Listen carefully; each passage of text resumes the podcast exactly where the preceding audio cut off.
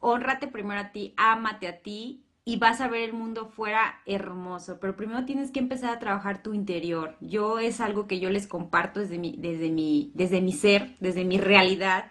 Y realmente es eso, Luzma, que muchas veces estamos queriendo complacer, que tú actúas así porque las mujeres deben de actuar así con un hombre y que así debes de actuar con eso, viviendo formas y estructuras de esta realidad. Y la verdad, si yo sé que no funcionan porque no le ha funcionado a millones de personas, ¿por qué voy a hacer algo que no funciona? Es muy cierto que siendo tú, a ver, ¿cómo ves tú el mundo? ¿Cómo lo quieres ver tú?